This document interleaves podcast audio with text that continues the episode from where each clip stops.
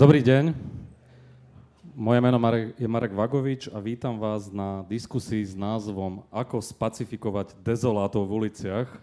Trošku kontroverzný názov, a sme na pohode, myslím, že tuto bude celkom rezonovať táto téma. Mojím dnešným hostom je veliteľ útvaru zásahovej jednotky a kinológie Mestskej policie Bratislava. Dal som to na prvú, sme si to skúšali. Dobrý deň, prajem. Ale ja som nepovedal vaše meno. Marek Šurger. Ešte raz. Ďakujem. Tak ešte raz, dobrý deň. Poprosím o krátke video ukážku.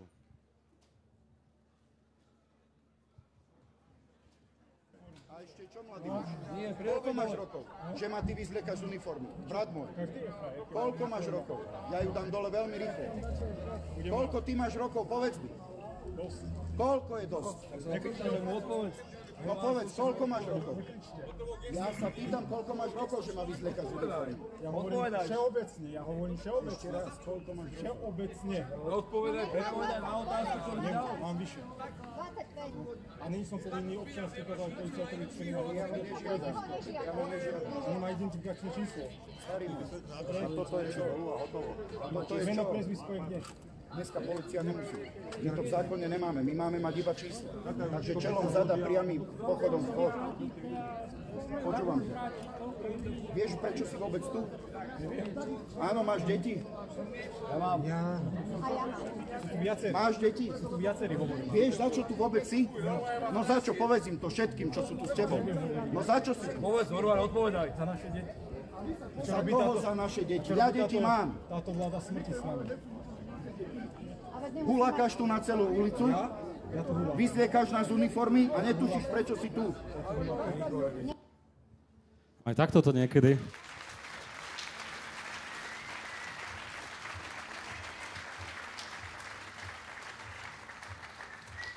Aj takto to niekedy vyzerá v bratislavských uliciach a nielen bratislavských. Ja keď som sa na to pozeral prvýkrát, mne by stačil ten pohľad, aby som utekal s tou zástavou preč. Naozaj, že nebolo treba nič povedať. Mňa zaujíma, že ako sa vlastne pripravujete takticky, psychicky, fyzicky na tento typ komunikácie s ľuďmi? Či musíte absolvovať nejakú špeciálnu prípravu psychologickú, alebo ako to vlastne funguje?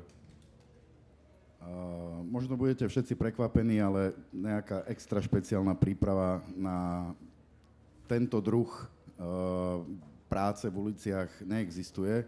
Tam sa skôr, ako sa to správne povie, uh, veci sa ri- riešia za pochodu alebo za pohybu, to znamená, že improvizujeme.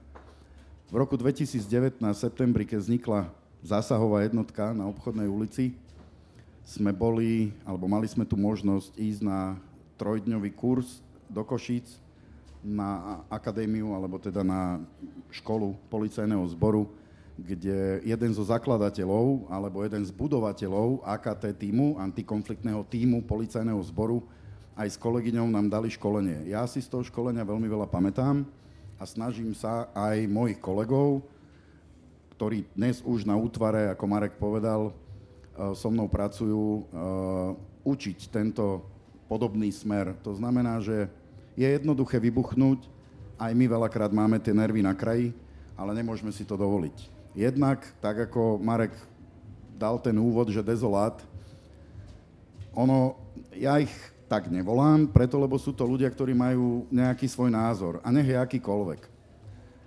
Mňa v tej chvíli, nazvime to, že nahnevalo, alebo som si povedal, že stačí, práve preto, pretože ja viem, že tá polícia je vnímaná stále ako represia a ona svojím spôsobom aj je. Ale za posledného 3 čtvrte roka, možno roka, kedy v uliciach sa deje čokoľvek, tá polícia naozaj chráni všetkých. A ak si to niekto nemyslí, je mi to veľmi ľúto, lebo nám je jedno, či je zelený, červený, modrý, fialový, akýkoľvek, má dodržiavať pravidlá, má dodržiavať zákony. Ja viem, že nespasíme celý svet, ale za Mestskú policiu Bratislava ako za celok, aj za môj útvar môžem povedať, že všetky veci, ktoré riešime, sa snažíme riešiť nestranne.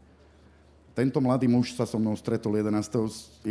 dev, de, pardon, 17. 11., kde boli v Bratislave zase protesty, išli sme oproti sebe, dobrý deň, dobrý deň. A všetko bolo Tak ani sa mu nečudujem zase. Hej. Ale ak si niekto myslí, že by sme šli pri takejto veci do fyzického kontaktu, z našej strany určite nie. Ak by sa to stalo z jeho strany, tak sa tomu samozrejme prispôsobíme. On zrovna nevyzeral ako typický fanúšik Kotlebovcov, ktorí mali ten protest. Vtedy po tom proteste to ako vlastne dopadol ten konflikt, lebo to bol iba výsek, čo sme videli. Takýchto situácií ten deň bolo veľmi veľa a toto bolo v podstate jedno z tých vyústení. Ten mladý muž pokiaľ som si dobre všimol, on už nás prenasledoval od Národnej rady až dole a on tú zástavu dostal do ruky.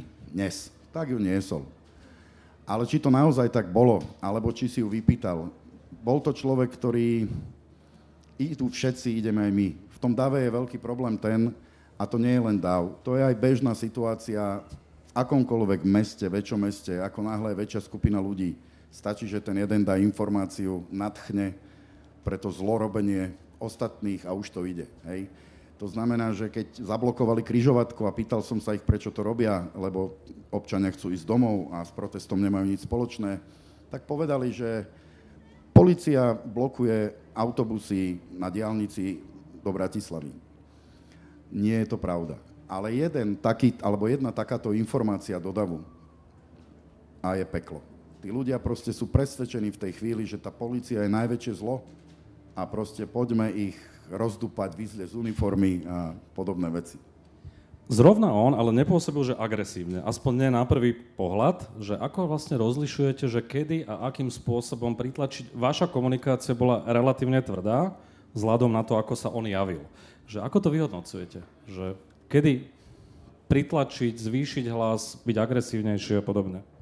On agresívny čo do fyzického konfliktu nebol, ale nemohli, nemohol som ani ja, ani nikto vedieť, či on práve tým svojim vystupovaním, pokrikovaním, a teda pospomínal celé naše rodiny a kade čo, nestiahne iných. Takže som si povedal v tej chvíli, že stačí, dám najavo, že halo, už je hranica prekročená a možno práve tí, ktorí sa chceli do toho pustiť naplno, pretože on ich nejakým spôsobom rečami hecoval, tak možno práve oni by boli tí agresori, ktorí by šli aj fyzicky do nás. Psychologický moment zastrašiť aj tých ostatných vlastne hneď na začiatku. Svojím spôsobom som ho odhadol, že možno to bude fungovať, pretože tiež nemáme patent na všetko a zafungovalo to. Možno, že pri najbližšej nejakej podobnej aktivite to nezafunguje. A už sa mi stalo na iných protestoch, že mi to vykrikovali, že toho si síce s rečami spacifikoval, ale mňa nespacifikuješ. Tak sa usmejem, pozdravím a idem ďalej. Ako poprajem príjemný protest a nám ide vždy o to, aby aj tí protestujúci, aj tí, ktorí s tým nemajú nič spoločné, a samozrejme aj policajti, sme sa domov vrátili zdraví. Ako je veľmi ťažké, uh, je ľahké ublížiť, ale je ťažké nesť následky za to. A my ako mestská policia, a to teraz poviem za všetky mestské policie a obecné policie na Slovensku, my hájime ten verejný poriadok v meste. A nám je jedno, či je to partia z diskotéky, alebo či je to takáto masovka. Uh, ja viem, že jedna lastovička ale to nerobí, ale ak môžem, poviem za všetkých mestských policajtov, nie je to len o tých papučiach. Ten verejný poriadok je pre nás veľmi dôležitý a ide nám o tú bezpečnosť mesta. Mestskú policiu si ešte rozoberieme aj tú dôveru ľudí v ňu.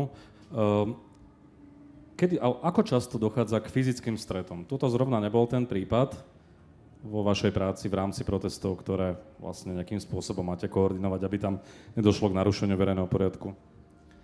Ehm, je to práve o tom, že sú tam tí jednotlivci, ktorí ten dáv vyburcujú. Z pravidla oni do konfliktu nejdú. Ale ľudia, ktorí, ktorých možno ani nepoznajú, alebo určite nepoznajú, sa dajú stiahnuť a oni do toho konfliktu pôjdu. Stalo sa to 17. novembra, kde teda bola, nazvem to smerom na nás, hodená nejaká petarda, trhavina alebo čokoľvek. Tam boli aj zranení, myslím, vaši kolegovia bol som zranený, aj vy? No. áno, aj kolega z AKT týmu, všetko ostatné už je v rukách policie, štátnej policie, takže o tom by som ďalej nechcel hovoriť, ale je to o tom, že je to o jednotlivcoch. A práve v tej skupine sú tí, ktorí sa konfliktu neboja, ktorí dokonca sa ešte hrdinsky tvária, že boli obmedzení na istú dobu na osobnej slobode a sadnú si do policajného auta s putami na rukách, sa tvária, že sú proste tí, ktorým bolo ublížené. Aj policia vyhodnocuje, či ísť do takého konfliktu alebo nie. A ak to ten človek už naozaj preháňa a v podstate porušuje isté predpisy, nariadenia, zákony a tak ďalej, tak sa to potom udeje. Ale nie je to o tom, že my čakáme na to, kedy môžeme niekoho ako najväčší hrdinovia zatknúť. To určite nie. Máte to v týme nejako rozdelené? Vy ste hovorili, že vy ste absolvovali nejaký trojdňový kurz vlastne nejaké psychologické prípravy, že v rámci toho týmu, že ktorí sú, tak teraz to trochu zľahčím, že boxery, hej, a ktorí sú možno skôr tí psychológovia, ktorí skôr sa snažia vyjednávať, že či v tom týme máte nejak rozdelené vlastne úlohy? Uh, za môj útvar môžem povedať, že mám tu možnosť si tým skladať postupne. Každý tvorí istú mozaiku v tom celom obrazci. Sú tam aj kolegovia, ktorí teda mm, sú takí prchkejší, sú tam aj kolegovia, ktorí sú diplomatickejší a máme aj kolegyne samozrejme, ktoré veľa ľudí sa pýtalo, či do zásahovej jednotky alebo do kinológie patria ženy, tak uh, patria. A veľakrát tá žena urobí väčšiu robotu na tej ulici ako chlap práve preto, že je žena Máme napríklad... Chlap skôr počúvne ženu a žena muža, tak? Tak, tak. A hlavne veľký potenciál to má v tom, že keď robíme alkohol mladistvých a sú tam dievčatá neplnoleté, tak tie kolegyni s nimi vedia dať tú debatu, vedia sa s nimi porozprávať, lebo väčšinou sú všetci hrdinovia na ulici, ale už keď sedia u nás, už keď sa volá rodičom, tak už potom sú slzičky a už je problém. Ale tie kolegyne to vedia samozrejme ukludniť. Vy ste 10 rokov pôsobili vo ozbrojených silách, potom ste robili aj súkromného ochrankára, politikom, umelcom a tak ďalej. Skúste to trošku porovnať, tú prácu pre mestskú policiu, pre ten zásahový tím a možno ten súkromný sektor a aj prácu pre ozbrojené sily. Práca v ozbrojených silách ako profesionálny vojak mi dala výcvik, dala mi um, poviem to po česky, lebo po slovensky ma nenapadne, kázeň, to znamená nejaká dochvilnosť a tak ďalej. Slúžil som v čestnej stráži ozbrojených síl, kde sme dokázali bez pohnutia, čo dnes si myslím, že už nie je pravda, sme stáli aj 3 hodiny, či to bol pohreb, či to bol cudzí štátny príslu, e, cudzia, e, teda návšteva z inej krajiny, či prezidenti, generáli, premiéry. Ľudia majú ale predstavu, že to je len vlastne, že odstojím si 3 hodiny, idem domov. Um, samozrejme nie je to tak, je to veľmi náročné a náročné jak fyzicky, tak psychicky, lebo posadka Bratislava uh, má, pod ktorú spadá Čestná straž ozbrojených síl, má svoje úlohy samozrejme. Dalo mi to strašne veľa, čerpám dodnes z toho a dalo mi veľa aj výcvik, čo sa týka ochrany uh, osôb. A celý ten, nazvem to život predtým, z neho čerpám dodnes. Ja, tak ako som na začiatku povedal, je pravda, že celý svet nespasíme, ale to, čo môžeme urobiť pre návštevníkov Bratislavy a pre občanov, ktorí tam bývajú, tak to proste urobíme. No, to presne ste to povedali, že Bratislava je vlastne taká brána do Slovenska a ako vyzerá hlavné mesto. Často si aj tí zahraniční turisti potom podľa toho robia ten obraz. Spomínali ste to výročiu novembra 89. Ja si teda pamätám z tých záberov, že tam sa porušoval verejný poriadok, chodilo sa tam bez rúšok, jeden politik, myslím, že Harabin to bol, tam dokonca priamo vyzýval politikov, aj Robert Fico, aj ďalší teda ľudia, aby, aby teda nenosili rúška a podobne. A celkovo to vyzeralo tam, že pomerne napínavé na tých protestoch a určite boli aj neohlásené protesty a tak ďalej, že Nebol to moment, kedy bolo treba zasiahnuť? Viem, že policajný prezident Kovažik čelil kritike, že práve toho 17.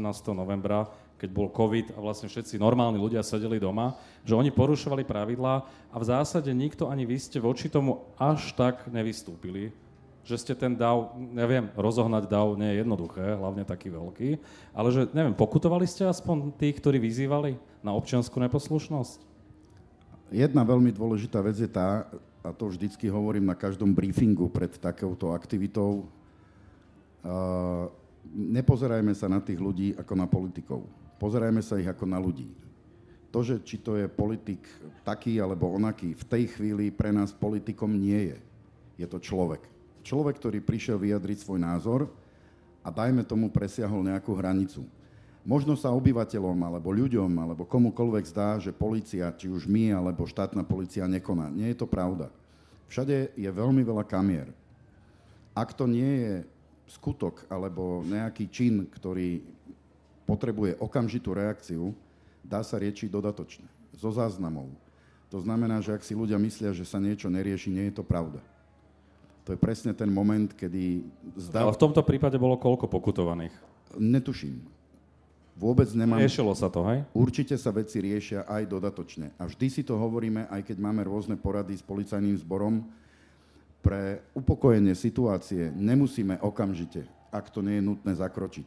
Spíšeme si, zavoláme si človeka bokom, dá nám svoje údaje, ak vieme, že sa dopustil nejakého buď priestupku, ak by to bol trestný čin, jasné. Ale ak je to v, v rovine priestupku, dodatočne si ho vieme predvolať, dodatočne dostane pokutu.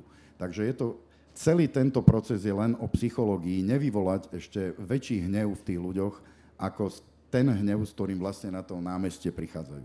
No len potom nastane taká situácia, myslím, že to bolo v Lani v lete, blokovanie dopravy. V centre Bratislavy, blokovanie dopravy. Pamätáte si tie protesty? A to bola aj obranná zmluva, aj proti covidu, kade čo, veľa bolo tých akcií. A to blokovanie dopravy, tam sa akože ničili auta, tam po ľuďoch hádzali, po novinároch, proste tí účastníci všelijaké predmety nadávali šoférom, otočili sanitku, spriečený autobus bol v tom podchode na starom SK, to ste zažili. A vy ste tam pôvodne, vás tam bolo 24, myslím, že vás tam išlo tej prvej várke mestských policajtov a tí ťažko odenci boli nasadení až 3 alebo 4 hodiny po, keď už tá situácia bola naozaj neúnosná. Občania Bratislavy, tí slušní si kladú otázku, že či to bolo adekvátne, či, či si to nenechali ako keby zájsť príďaleko a či nebolo treba zasiahnuť skôr. Mne je ťažké hodnotiť túto situáciu. Snažili sme sa to riešiť samozrejme slovami. Pravdepodobne uplynutím času to nepomáhalo a tá doprava, alebo ten dopravný úzol bol blokovaný, čo je, čo som si nikdy nemyslel, ale je to veľký problém na chod celého mesta. Či to malo prísť skôr, alebo nie, to fakt musí vyhodnotiť niekto iný, ale vždy sa pokúšame do poslednej možnej chvíle s tými ľuďmi rozprávať. Keď už sa celá tá situácia stupňovala, stupňovala, stupňovala, už potom musel prísť ten zákrok. Tam je dôležité výzva verejného čiliteľa tomu človeku, aby prestal uh, páchať protiprávnu činnosť alebo protiprávne konanie. A ak aj na niektorú, niekoľku výzvu neuposluchne, v tom momente my máme oprávnenie toho človeka hovorovo zbaliť, alebo teda zobrať, vytiahnuť z toho davu preč a tým pádom sa ten dav môže, ale nemusí ukludniť. Lebo ako náhle z toho davu niekoho vezmete, on sa bude vzpriečať, my sa s ním budeme naťahovať. Zas to vyvolá v tom dave agresiu. Čiže správna odpoveď na toto neexistuje. Každá zložka štátnej policie, tak aj mestskej policie si to vždy vyhodnotí. Povieme si, či teda do toho zákroku ideme alebo neideme. A hlavne ísť do zákroku iba vtedy, ak vieme ten zákrok úspešne dokončiť. Ale opakujem, ak si niekto myslí, že bude robiť zle a nevráti sa mu to, alebo dodatočne sa nebude riešiť, tak je na omyle. Úspešne dokončiť zákrok znamená čo? Že keď vás je tam 24, tak ste si to vyhodnotili, že by asi nebolo úplne správne ísť do ostrej konfrontácie vzhľadom na veľkosť a agresivitu davu, tak?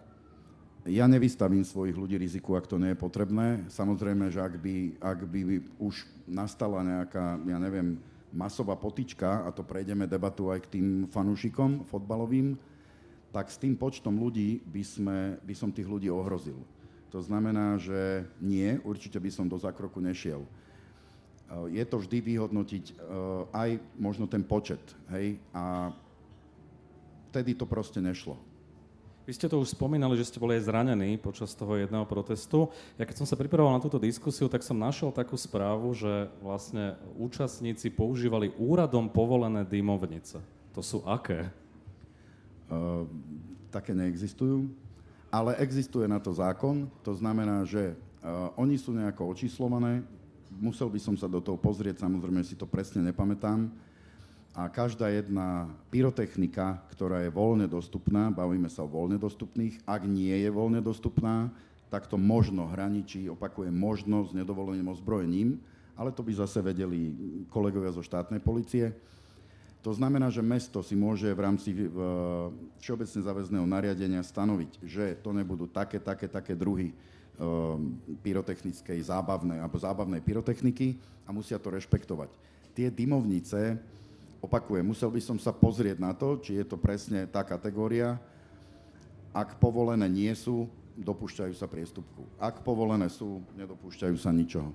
Zároveň som si všimol takú vetičku v jednej tej správe, že vlastne jeden z vašich kolegov, že vytiahol z davu človeka, ktorý hodil nejakú nepovolenú pyrotechniku.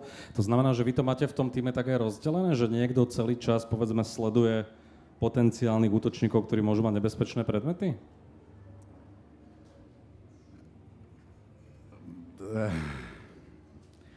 Ja som vyťahol toho človeka z davu. Prečo sa to nikde nepíše, že to ste vy? Zranili vás, lebo, vyťahli ste lebo ja nechcem, aby to vyzeralo, že som všade. To vôbec nie je pravda. Proste on tú dymovnicu modrú do nás kopal. Tá dymovnica uh, chrila veľmi ťažký dym. To znamená, že tí policajti, alebo my policajti sme ho dýchali a ja som usudil, keď niekoľkokrát smerom na nás tú dymovnicu kopol, že nás to môže priamo ohroziť a v podstate svojím spôsobom aj vyradiť, nazvem to z boja alebo z tej služby, hej, prečo tam sme. A iní občania ho ťahali, nech ide preč, nech ide preč, on sa im vytrhol a zas to kopol na nás. A tá dymovnica nie chrli dym, ale z tej dymovnice vystrelili aj nejaké prachové súčasti, tak som si v tom momente povedal, že asi už stačí. Tak som ho proste z toho davu vyťahol a odovzdal kolegom, čo stali za mnou, lebo zase orgány... Ste vlastne taký univerzálny, že vyjednávate, bol- vyťahujete z davu, boxujete, všetko, že? To bola náhoda. Ja ste skromný človek, to oceňujeme. Uh, napriek tomu, čo hovoríte, mestská polícia ešte dodnes je vnímaná mnohými ľuďmi tak trošku cez prsty, že presne to sú tí, čo dávajú papuče. Uh, je trošku podceňovaná, vy sám ste sa vyjadrili v jednom rozhovore. Niekedy je hrozné, ako sa k nám ľudia správajú. Čo to znamená? Ja viem, že sa všetko škatulkuje. Všetko. Niekto je nahnevaný na tú sféru, niekto na tú a má to... Aj keby prišli milióny dobrých ohlasov, ten názor sa nezmení. Ja stále hovorím aj mojim kolegom na našom útvare, že správajte sa k ľuďom tak, aby sa potom oni spätne k vám správali slušne. Ja viem, že veľakrát to nejde, ale verím, že tá doba, kedy už len vôbec človek, ktorý príde pracovať do obecnej alebo mestskej policie, všeobecne vždy sa povie, že však keď už ma nikde nechcú, tam ma aspoň zoberú. No nie je to dnes už pravda. Môžem povedať minimálne za Bratislavu a verím, že hovorím za celé Slovensko, je veľký problém, pretože veľa ľudí nemá ani maturitu. A bez maturity nemôžu. Netvrdím, že maturita je zdroj inteligencie, to nie. Ale aspoň základné nejaké vzdelanie. Nejaké Ale vysokoškolské konanie. vzdelanie nie je podmienka, hej? Nie, nie, nie, nie. nie je, pod... je plus, ale nie je podmienka. A my sa vždy na tej ulici snažíme naozaj tým ľuďom ukázať, že nie sme len tí, ktorí od ľudí ťaháme peniaze. Nie je to pravda. Veľakrát urobia priestupok a my ich vieme vyriešiť akokoľvek inak. Teraz nedávam návod, že a počuli sme na pohode, že nemusíme platiť pokutu. To nie je pravda. Každý nech si robíme tú a ži, alebo, alebo fungujme, či už za volantom. Veď na tých tabulách je to napísané. Aby sa niekto spoliehal, že príde mestský policaj alebo policajt, ja ho ukecám. Je to, sme takí, sme onakí. Možno trafíte toho dobrého, ktorý si váži tú svoju. Ja som veľmi hrdý na to, že som mestský policajt a nechcel by som zmeniť svoju prácu. A keď mi niekto povie, že je to podradné, zasmejem sa. Nebudem s ním ani diskutovať. Pretože viem, že tá spätná väzba od občanov, od návštevníkov, od turistov prichádza a vtedy ja mám ten pocit dobre urobenej roboty. Keby vás v budúcnosti oslovili, aby ste boli policajným prezidentom, to by ste nezobrali? Ste tak typovo podobný ako pán Hamran, sa mi zdá. Nemám vysokú školu. Dovtedy si môžete dorobiť. Nie, ďakujem, ja som spokojný tam, kde som a verím, že takto to ešte budeme dlho fungovať. Keď sme spomínali tú mestskú policiu, ľudia možno aj málo vedia, že vy máte celkom slušné vybavenie. Z toho, čo som teda si vygooglil, že máte prepravnú plachtu, plavák, láno, vyprosťovacie zariadenie, nárade, pardon. Čiže vlastne vy naozaj nie ste len tí, ktorí proste dávajú tie papuče. My ich totiž to vôbec nedávame, teda náš útvar, máme na starosti výlučne verejný poriadok a akékoľvek iné oznamy, ktoré nesúvisia so založením tej tzv. papuče. Keď sa celý ten útvar zasahuje jednotky a následne pred rokom fúzia s kinológiou budoval, tak som si povedal aj s kolegami, že by bolo fajn, keby sme teda vo výbave mali aj také veci, ktoré bežne vo výbave Mestská policia nemala keď hovorím za Bratislavu. Máme veľakrát rôzne oznamy, ja neviem, či je to v zime prebortený lat, či je to, ja neviem, na Instagrame kolegovia z Petržalky nejakého chlapca vyťahovali z Dunaja. Tieto veci je dobre mať práve preto, aby sme chránili samých seba, pretože ak chcem skočiť za niekým do vody v tej plnej výstroji, ktorú na sebe mám, je veľký problém to uplávať. Tá plávacia vesta zachráni mňa, zachráni zároveň aj topiaceho Máme v kolektíve hasiča, máme v kolektíve rôzne druhy profesí, preto hovorím, že sa kolektív vyskladáva, kde jeden je lepší na prvú pomoc, jeden je lepší, ja neviem, hasič potápač, ktorý má skúsenosti so záchranou života alebo človeka vo vode. Takže áno, máme tam rôzne náčinie, ktoré používame a je to preto, aby sme ľuďom pomohli a chránili sami seba. Bratislava bola naozaj, že niekedy najmä povedzme to centrum, tá obchodná ulica pomerne už vojnovou zónou možno, ľudia sa tam báli aj vychádzať po zotmení. Do akej miery zohrala možno úlohu tá tragická udalosť smrť Filipínca, ktorý tam bol ubitý, že vtedy ste vlastne aj začali možno iným spôsobom fungovať a tie opatrenia sa sprísnili máte, máte um, operátora zásahovej jednotky, ktorý z, z kamier vlastne sleduje, čo sa deje. Že bol toto ten bod zlomu? Že vtedy sa to rozhýbalo?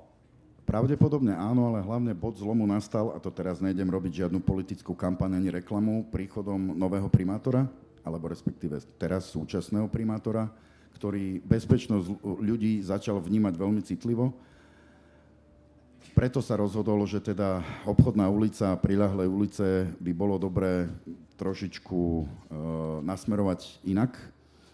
Medzi tým sa teda stala tá udalosť, ktorá sa stala. E, stala sa, stali sa tam potom ešte aj iné udalosti. Jedna z nich tiež bohužiaľ skončila smrťou. A rozhodli sa, že vybudovaním takejto policajnej stanice v strede obchodnej ulice a vybudovaním zásahovej jednotky tá bezpečnosť by sa mohla zlepšiť. Eh, je pravda, že sa tak stalo.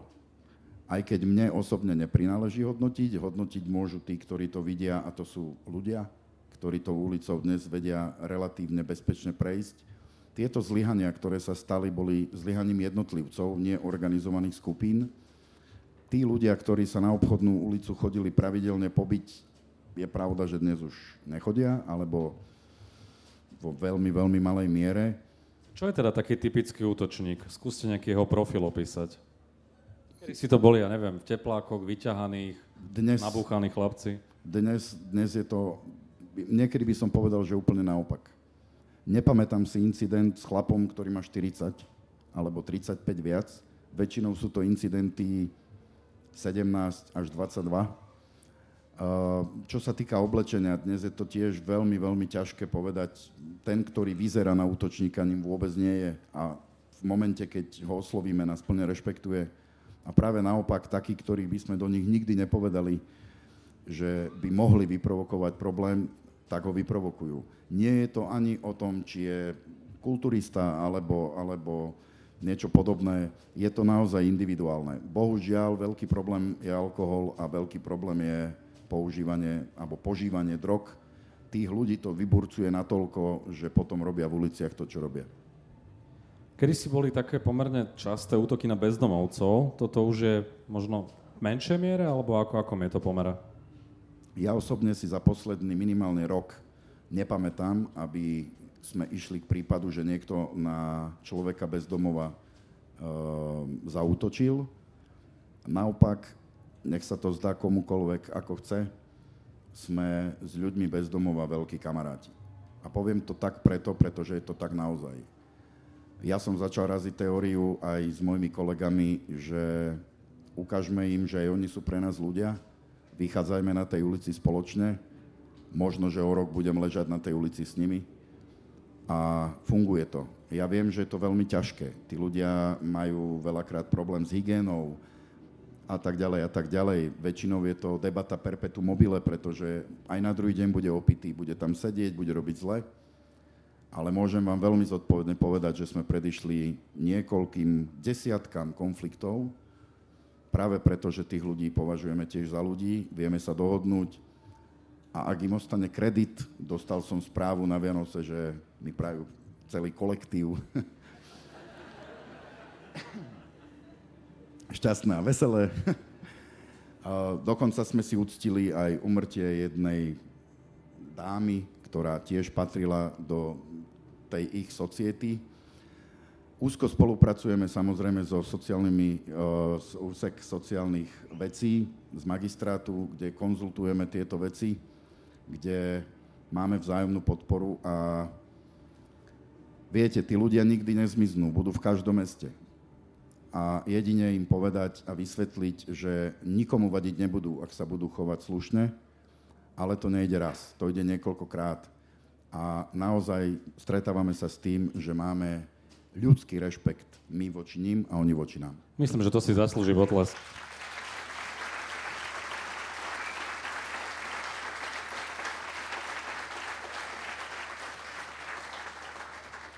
Keď sme spomínali tie kamerové záznamy, aby sme možno odradili potenciálnych agresorov a útočníkov, že do aké miery je aspoň centrum Bratislavy posiaté kamerami? Že sú tam priestory, ktoré sú, nie sú vôbec zachytené, alebo sú to len nejaké tepny, tá obchodná a podobne? Nie je tajomstvom, že tie kamery tam sú, je ich tam, ľudia si to nevšímajú, dostatočný počet na to a v dostatočnej kvalite na to, aby sme zoomovaním kamery dokázali zrátať drobné v peňaženke. To znamená, že ak už vidíme, že sa niečo deje a stalo sa to, že tie kamery pomohli odhaliť trestné činy. To je spomínaný Filipínec vlastne, tá kamera na obchodnej. Dneska je tam možno ďalších 12 kamier viac a už sú tam aj statické, nie len otočné, tak e, naozaj tie kamery sú zdroj, e, dôkaz, alebo dôkazný materiál do takej miery, že je ťažké potom vysvetľovať, že ja som ho nekopol, ja som ho neudrel, ja som ten výklad nerozbil, ja som tú kolobežku neukradol. Tie kamery sú naozaj obrovský pomocník. Staré mesto je veľmi dobre pokryté. Tam, kde pokryté nie je, vám nepoviem. Ale pokrýva sa aj tam. A snažíme, alebo ľudia, ktorí sú na to určení a kompetentní, sa snažia pokryť každú problematickú časť mesta. Júl 2019, bitka chuligánov v centre Bratislavy, polských a bulharských, myslím, futbalových fanúšikov, ktorí nemali s tým samozrejme nič spoločné, ale proste pustili sa do seba. Tam bolo vyše 100 zadržaných. To už bolo v tom období, kedy ste už fungovali, už ste podnikali rôzne opatrenia. Zvládli ste vtedy tú situáciu? Uh za vtedajšiu novovzniknutú zásahovú jednotku môžem povedať, že som mal voľno. Tak máte alibi, dobre. No. Takto. Uh, ak by sa takýto incident stal dnes a bežne sú vonku v nejakom počte hliadky mestskej policie a štátnej policie, pri takejto bitke si nemyslím, že by sme boli, aspoň hovorím za nás, schopní zákroku. To znamená, že minimálne by boli zburcované iné útvary štátnej policie. Tam je snáď len tých ľudí, ktorí s tým nič nemajú odkláňať, nech na to epicentrum tej bitky nejdú skôr to proste, ako sa povie, nechať dohorieť. No dobre, ale oni po sebe hádzali stoličky. Je Nechať to, dohorieť takto, môže byť 50 ťažko zranených. Je mi to úplne jasné. Tak páči sa, nech sa uniforma a medzi hádzacie Ja som za to, je to veľmi, je to ve, takto. Áno, berieme za našu službu peniaze, ale rozhodnúť sa v tej chvíli s, s 8 hliadkami, to znamená, že 8 x 2, 16, medzi 100 ľudí je v podstate pre nich len nová krv, nový terč, čiže zburcovať tie sily, ktoré majú byť a viac menej len si všímať, nastaviť kamery. A tam je veľmi veľký problém niečo vôbec robiť. Keď to môžete porovnať, tie protesty fanúšikov, to, čo robili v meste aj v minulosti e, a dnes tie protesty tých antivaxerov, ak chcete dezolátov, Je v tom veľký rozdiel, alebo sú to v zásade tí istí ľudia, ktorí sa vlastne pod inou vlajkou zoskupujú? Je mi to, neviem, neviem to povedať, pretože uh, aj tí futbaloví fanúšikovia. Boli sme, bol jeden Slovan Trnava bol kritický zápas, tuším, finále pohára, kde teda naozaj zo strany e, rôznych zložiek boli mnohopočetné sily postavené. Pokiaľ mám informáciu, a bol som teda prítomný, nič vážne sa nestalo. Ono, e, nemyslím si, ak sa zapletú nejakí fanúšikovia len preto, lebo si potrebujú vybiť nejakú zlosť, je to možné.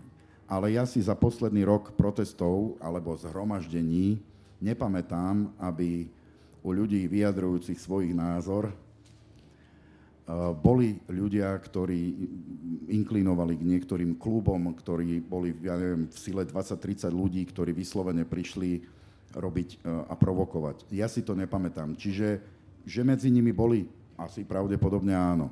Ale my sme nezaznamenali, alebo my sme nevedeli rozselektovať, ani sme nezaznamenali že to boli konkrétne huligánz, ja neviem, Slovana, Trnavy a neviem kade koho. To by som klamal, keby som to povedal. Chystá sa teraz množstvo ďalších protestov. Najbližší taký väčší protest bude, alebo protest, pochod, bude Pride, dúhový Pride. Nakoľko je to riziková akcia? Dúhový Pride bude celodenná aktivita ľudí, ktorí na ten dúhový Pride prídu.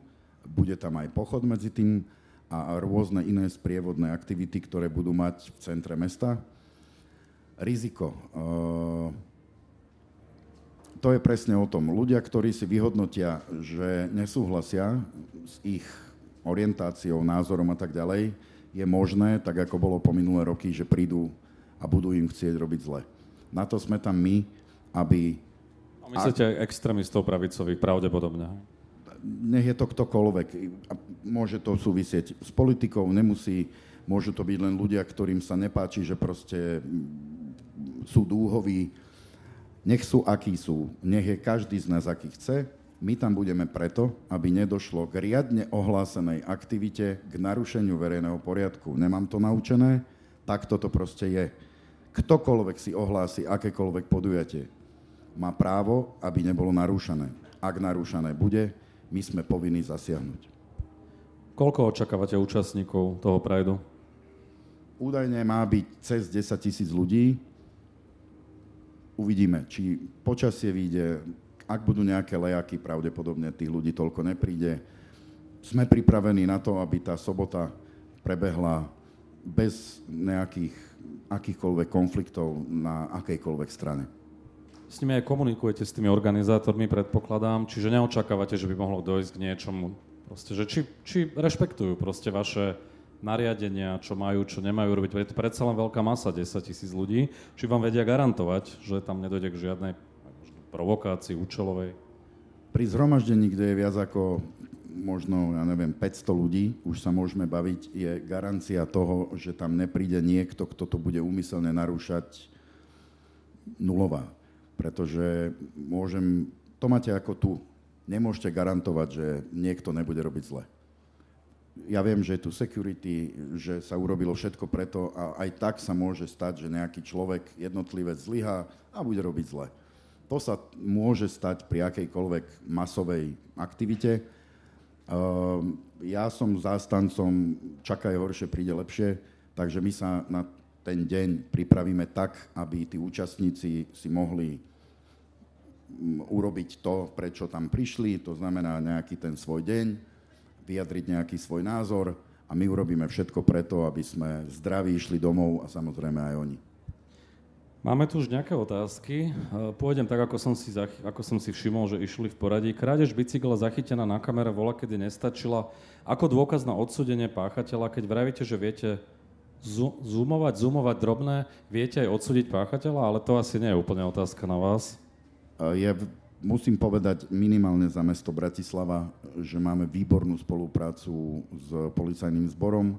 Policajný zbor má právo si žiadať kamerové záznamy a ja chápem, že ak je niekto poškodený, chcel by riešenie hneď a chcel by ten najvyšší možný trest pre páchateľa, ale áno, veľakrát aj my sa venujeme aj drobnostiam. To znamená, čokoľvek nám na obchodnú prídu nahlásiť, ak ja mám pocit, že je to už pre policajný zbor a krádeže bicyklov sú pravidelná vec, my im vieme dať čísla kamier, nejaké časové rozmedzie a veľakrát aj prídu k nám z kriminálnej policie, odkonzultujeme si, či poznáme možného páchateľa. A veľakrát sa stalo, že áno, došlo až k odsúdeniu. V Bratislave je problém žobrákov z Rumunska, ktorí sú evidentne kontrolovaní niekým iným a môže ísť o s ľuďmi. Ako riešite takéto prípady? Máme tieto oznamy, e, pretože e, je pravda, že sa pohybujú po Bratislave rôzne skupiny ľudí. Ako náhle toto podozrenie máme, posúvame túto vec e, štátnej policii, oni na to majú aj prostriedky, či už je to teda odbor kriminálnej policie, ktorí sa týmto veciam venujú. To, že to nie je hneď, to neznamená, že sa tomu nevenujú. Aby človek, ktorý napísal, teraz preskočím, ospravedlňujem sa, prvú otázku, e, nie je na to odpoveď. Práve preto, pretože aj pán Klány má právo sa vyjadriť. To je celé. Chcete na to odpovedať? Už som odpovedal. Dobre. Už som odpovedal. To je ten z občianského tribunálu, že? Myslím si, že áno, ale opakujem, aj on má právo sa vyjadriť niekoľko rokov. No, oni sú pomerne Je agresívni, aktivistom, No. nebudem to viac komentovať, ale vidím tam tú otázku, tak som tomu človeku, ktorý tu dal, odpovedal.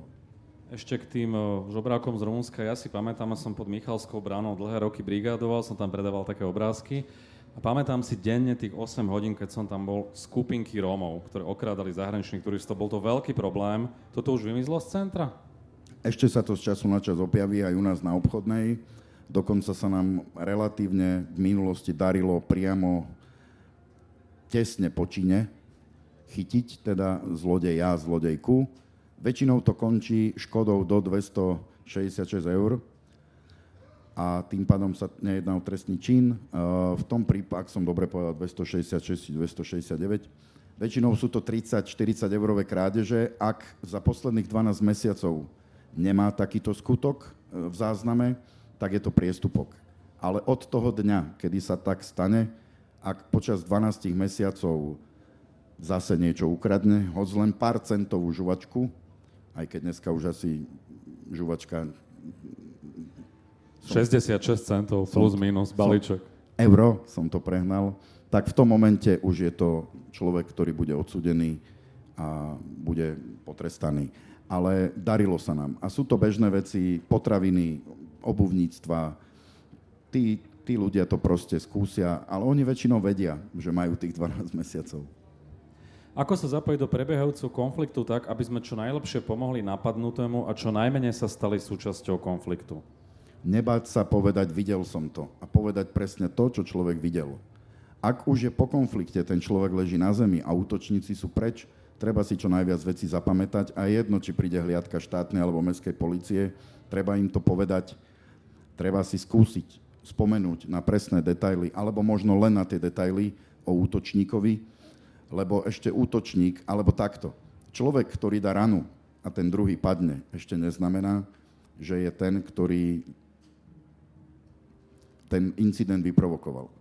Stal sa jeden, veľmi rýchlo teraz, stal sa incident roky dozadu, strelba na obchodnej ulici, vykradnuté zlatníctvo, kde boli aj mŕtvi, majiteľ zlatníctva, kde hliadka prichádzala a ľudia označili, že chudák na zemi, čo leží, to je ten, ktorého, no a zhodou okolností mal pod sebou samopal a bol to útočník, ktorého pri strelbe zranili a nevládali ísť ďalej a padol na tej ulici. Čiže vždy si treba, aj my si musíme tú situáciu vyhodnotiť a tí ľudia, keď nám povedia, stal opodial, že ten napadol toho, proste si pamätať detaily. A my na základe tých detailov, alebo štátna policia vie potom toho páchateľa skôr chytiť. Možno podobná otázka, máte pre nás nejaké rady, ako sa správať alebo ubrániť v konfliktných situáciách na ulici? Že čo robiť, keď ma niekto napadne? Okrem toho, že kričať teda.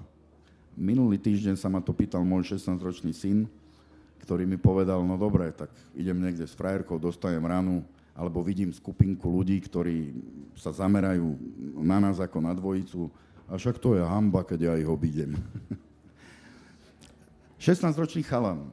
Možno som aj ja tak reagoval v minulosti, lebo proste je to OK. Ja mu hovorím, a každému to hovorím, ak môžem poradiť, Ak máte pocit, že by to mohlo byť vaše ohrozenie, vyhnite sa tomu, otočte sa, proste choďte na druhú stranu ulice, tvárte sa, že telefonujete. Tých ľudí to možno zastaví. Ja nehovorím, že to bude fungovať na 100%. Ak si vás niekto vyhliadne, pravdepodobne vám ublíži. Ale aj to je jedna z ciest, či sú to ženy alebo chlapi. Nie každý sme bojovníci a aj bojovník a veľký bojovník sa boju radšej vyhne. Nedávno ma Bratislave na ulici dôchodca v úvodzovkách Dezolát obvinil, že som americký špión a následne ma aj fyzicky napadol. To je dosť odvážny dôchodca. Ako v takejto situácii reagovať? Od šoku som zamrzol. No mňa by zaujímalo, jak zistil, že je americký špión. To majú z internetu. Uh, oni to vedia proste. Všetci sme špioni a to bolo aj na tých protestoch, že v podstate policajt, ktorý nereaguje na občana a mlčí, Mlčí preto, lebo nevie po slovensky a je Američan. Neviem na to odpovedať, lebo ak by som bol pri takomto incidente, tak toho pána sa opýtam, keď mi oznámi, že toto je americký agent, či čo to tak. je. Že ako to zistil, lebo aj mňa by to zaujímalo a je fajn vedieť, sa pozrieť na, vy ste americký agent. A je to. Prečo ste sa rozhodli pre prácu pre obec, mesto, keď je všeobecne známe, že benefity, podmienky a plat sú v štátnej správe a ozbrojených zbrojoch lepšie? Čo je presne otázka na vás, lebo ste robili v ozbrojených silách. Motivácia vaša. Normálne na to dnes neviem odpovedať. Ja proste som si povedal v istom období, že teda éra ozbrojených síl je za mnou a ja som bol rozhodnutý, či by som v ozbrojených silách vydržal dlhšie alebo nie, sa stať mestským policajtom. Proste takto to je. A som na to naozaj veľmi, veľmi pyšný. Myslím, že to je priestor pre potles.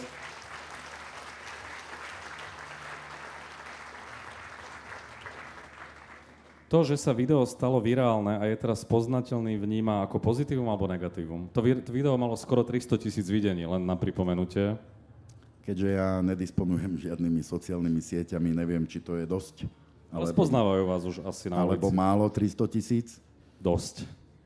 Uh, veľakrát sa mi stalo, že sme boli na bezpečnostnom opatrení a napríklad uh, nedávno bolo hokej Slovan Košice o postup do finále, kde sme teda mali bezpečnostné opatrenie a obliekli ma do košického dresu, lebo to video je super. Potom ma obliekli do iného dresu, lebo proste ďakujú mi, chcú sa fotiť. Uh, kolegovia si urobia srandu, že mi urobia podpis karty. Že v košickom drese by som pred finále nechodil po Bratislave. Uh, ale som košičan a som na to hrdý. Košičan, Mestská Bratislava, policia? 20 Super. rokov bývam v Bratislave, mám tu deti, mám tu proste celý svoj život, ale... Integrovaný. Stále z východu, no.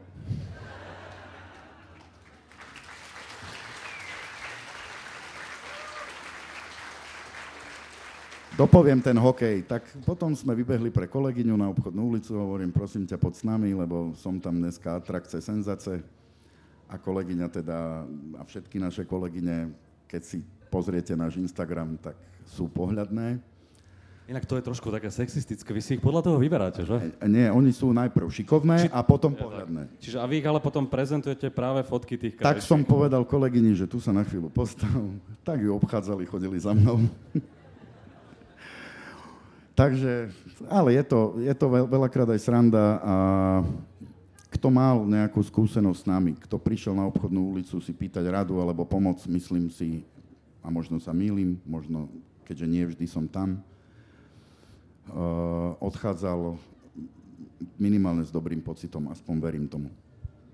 Koľko je potrebných mestských poli- policajtov na spacifikovanie jedného človeka, respektíve koľko je potrebných na spacifikovanie 20 ľudí? Neviem, či sa to dá kvantifikovať. Vzhľadom na video Jeden. niekedy stačí jeden, niekedy je aj, aj 5-6 chlapí je problém, pretože tí ľudia dokážu byť naozaj veľmi zlí a agresívni. Ako sa staráte o neplnoletých podgurážených, zrejme aj drogovo závislých jedincov potlkajúcich sa piatkovou nočnou obchodnou? Uh, bude to nechcem to použiť ako slovo razia, nazvem to kontrola podniku, prevádzkové jednotky, kde teda ich je a je ich relatívne dosť, alebo potom sami na seba upútajú na tej ulici. A ako náhle zistíme, že nemajú 18, tak sme oprávnení podľa zákona podrob, musia sa podrobiť dýchovej skúške. V prípade, že nie sú schopní, RZP, detská nemocnica, rodičia si pobyt zaplatia. V prípade, že teda sú schopní a bude ten alkohol v dychu uh, nie 0,00, ale čokoľvek, sú vyrozumení rodičia, následne miestne úrady, pod ktoré podľa trvalého pobytu patria, sa už s rodičmi a tak ďalej. My za toto nie sme oprávnení dať pokutu a ako sa to následne ďalej rieši, myslím, že nie je celkom príjemné. Takže tí rodičia sú vyzvaní, tam sa potom, ak je recidíva, skúma prospech v škole, už je do toho zapojená sociálka a tak ďalej a tak ďalej. Ale my ich na ulicu späť nepustíme. Práve preto, pretože ak sa im na tej ulici niečo stane, tak nám potom ten rodič poďakuje a zlí budeme my. Hoď nám to zákon neukladá, my zavoláme rodičov a opýtame sa, či teda môžu u nás prečkať tie ich deti a či sú ochotní si pre nich prísť. A veľakrát vstupuje mamička k nám na obchodnú, v dverách dáva dole bundu, vykasáva rukávy a už to tam lieta. Takže my tie deti chránime aj voči rodičom. Tedy urobíte čo? Sa postavíte medzi nich? Áno, tam je to potom, že ne, nebláznite. Až doma.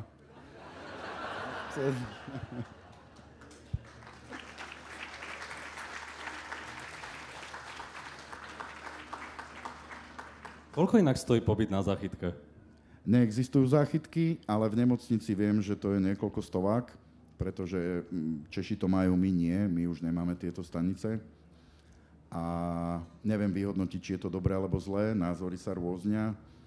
Uh, veľa tých detí tam ani nemusí skončiť, ale oni sa vzopru a povedia, že nedám adresu, nedám telefónne číslo na rodičov a nebudem fúkať. OK. Príde sanitka. Môžete si to vynútiť, či nemôžete? Nie, nie, nie. nie. Pozor, uh, toto je vec, ktorá je v priestupkovej rovine. Existuje samozrejme zákon ochrana proti alkoholu a tak ďalej, tuším para, zákon 219, ale je to veľmi tenký lat.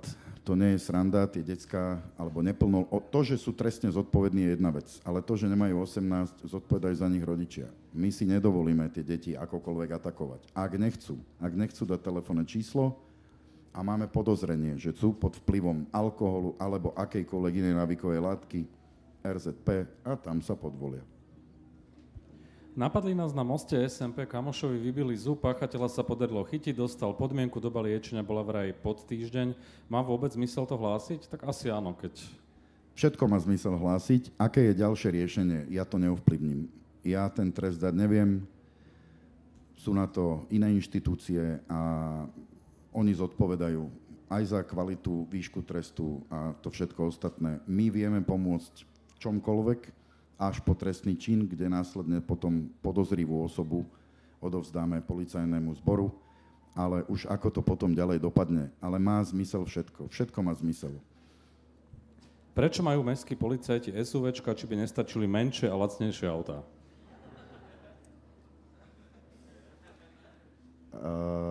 Pred 4 rokmi prišlo do mestskej policie prvé auto s klímou. Minulý rok bola dopravná nehoda, kde kolegyňa práve preto, že jazdila v aute bez klímy a môže sa to pre niekoho zdať ako zbytočný komfort, mala nehodu, prišlo je zle. To znamená, ohrozila seba aj kolegu.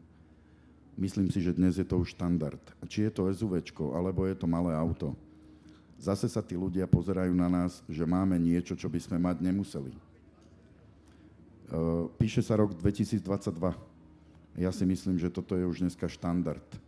Fungovať v lepších autách, fungovať v lepšom oblečení a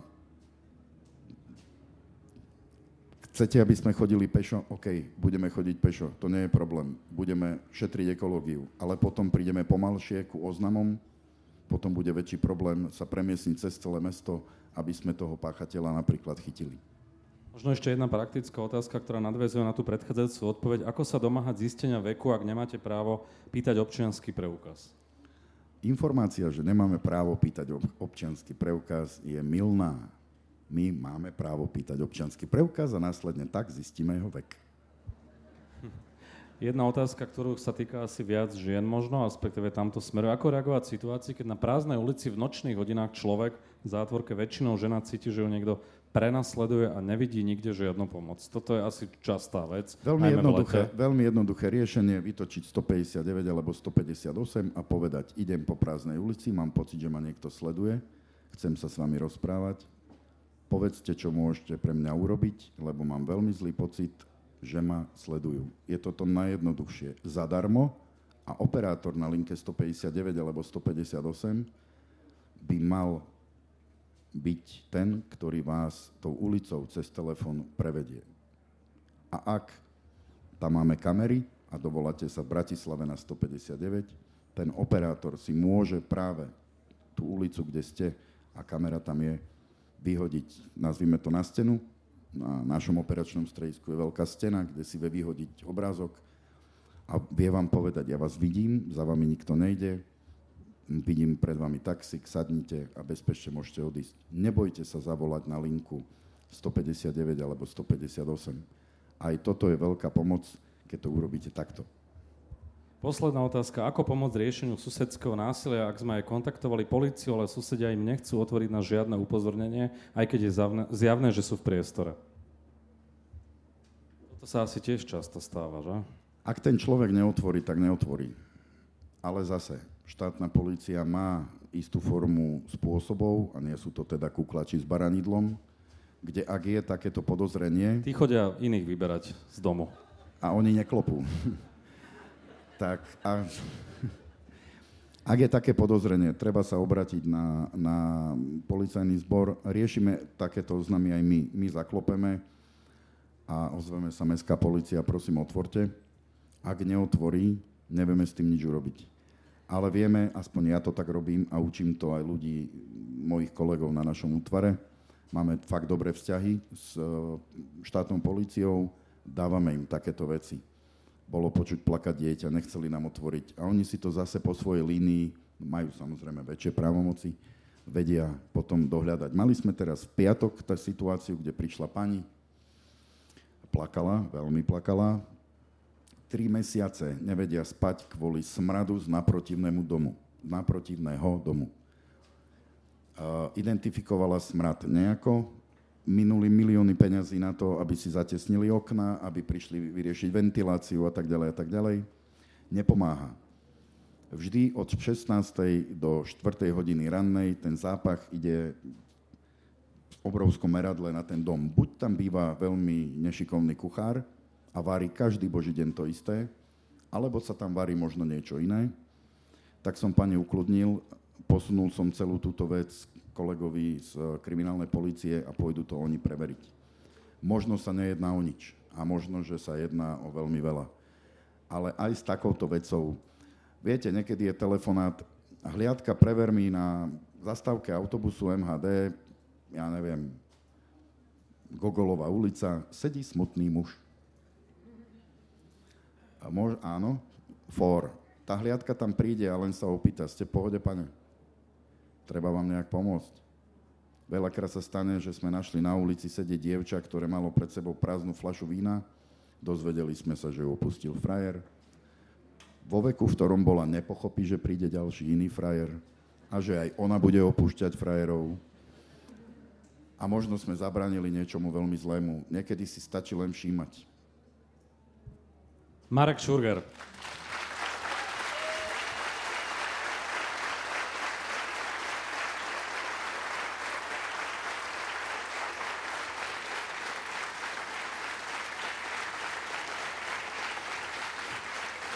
Som sa spotil.